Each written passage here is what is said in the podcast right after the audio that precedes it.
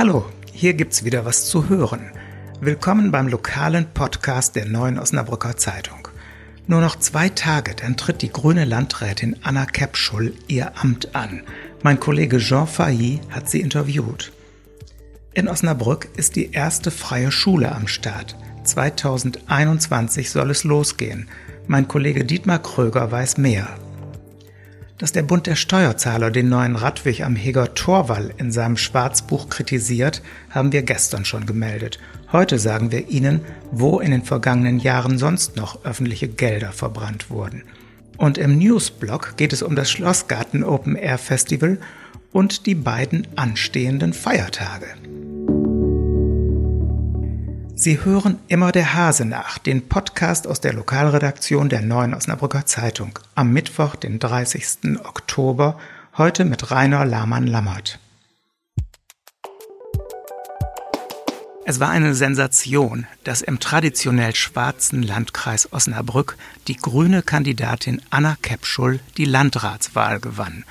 Am Freitag ist ihr erster Arbeitstag im Kreishaus.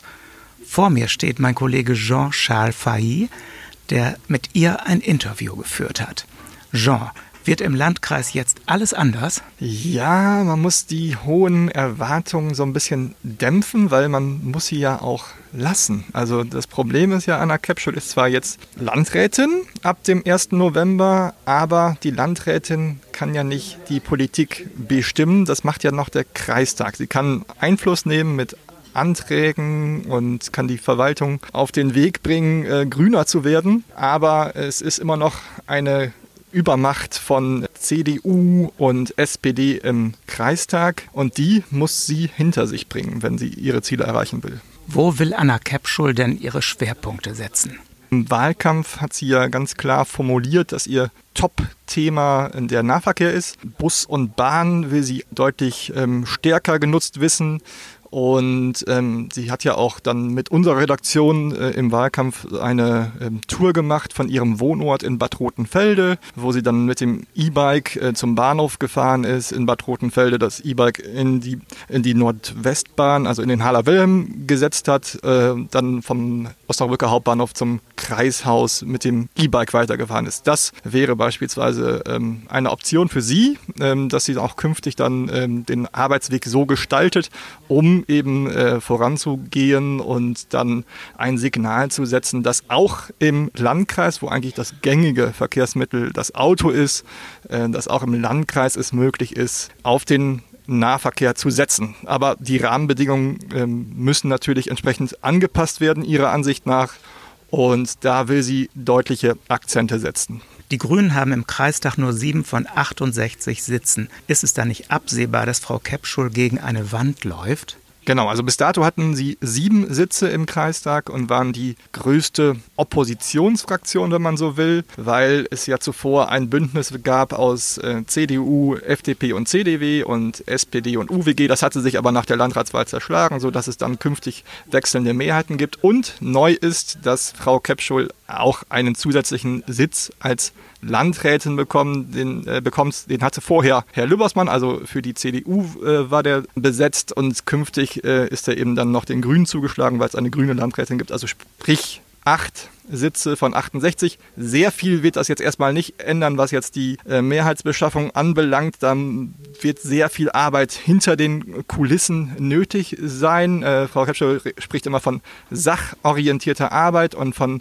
äh, dem Abwägen verschiedener ähm, Meinungen und äh, der äh, Kompromissfindung. Dass sie diese Kompetenz hat, ähm, muss sie unter Beweis stellen und ähm, davon wird es auch abhängen, ob sie ihre grüne Politik so durchsetzen kann. Vielen Dank, Jean. Wir werden das mit Interesse weiterverfolgen und das Interview ist zu finden unter noz.de.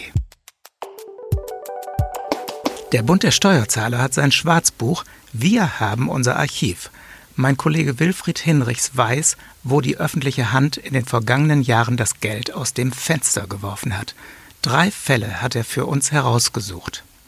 Ja, da ist zunächst mal der Fall der 14 Tage Dezernentin. 2012 hat die Stadt eine Dame aus Kassel gewählt, hinterher festgestellt, dass sie hm, nicht ganz sauber gearbeitet hatte in Kassel und die Wahl wieder rückgängig gemacht. Aber in der Zwischenzeit hat sie ihren Dienst angetreten und damit Versorgungsansprüche für die folgenden acht Jahre erworben, weit über 400.000 Euro. Übrigens, die Versorgungsansprüche enden im nächsten Jahr.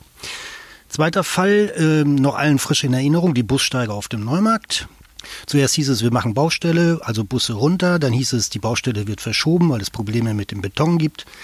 Also die Bussteige wieder drauf. Nein, sagten die Stadtwerke, die bleiben, wo sie sind. Woraufhin der Oberbürgermeister ein Machtwort sprach und sagt, ja, die Busse fahren wieder über den Neumarkt. Dafür mussten die Bussteige, die provisorischen, mehrfach hin und her versetzt werden. Was es gekostet hat, wissen wir nicht.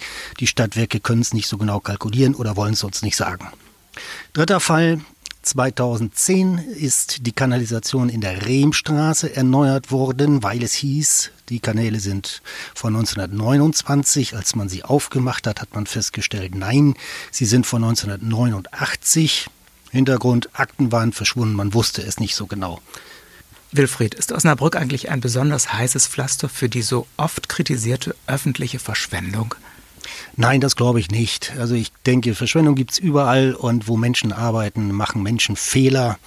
Äh, niemand macht es mit Absicht. Äh, wir haben ein gutes Archiv und können diese Fälle sehr schnell herausgraben.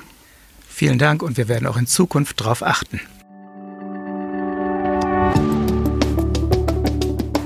Wir kommen zum Newsblog. Schlossgarten Open Air Drei deutsche Hip-Hop-Urgesteine und ein Rapper, der sich gern dramatisch in Szene setzt, werden am Festival Freitag, dem 28. August 2020, die Party eröffnen. Und das sind Fettes Brot, die hanseatischste aller Hip-Hop-Truppen, und Alligator, der seine Bühne gerne zur theatralischen Kulisse werden lässt. In der vergangenen Woche hatten wir ja schon gemeldet, dass Cloeso und Bosse als Headliner am Samstag auf die Bühne stürmen. Reformationstag. Am Donnerstag ausschlafen? Ja, das können Sie, wenn Ihr Arbeitsplatz in Niedersachsen ist. Der Reformationstag ist Ländersache, deshalb wird am Donnerstag im benachbarten Westfalen gearbeitet und natürlich haben die Geschäfte dort geöffnet. Am Freitag, wenn Allerheiligen gefeiert wird, ist es dann umgekehrt und die Westfalen kommen nach Osnabrück zum Einkaufen. Tipps für beide Feiertage finden Sie auf noz.de. Das war unser heutiger Podcast aus der Lokalredaktion der Neuen Osnabrücker Zeitung. Ein Hinweis in eigener Sache. Wir würden gerne wissen, wie Ihnen immer der Hase nach gefällt.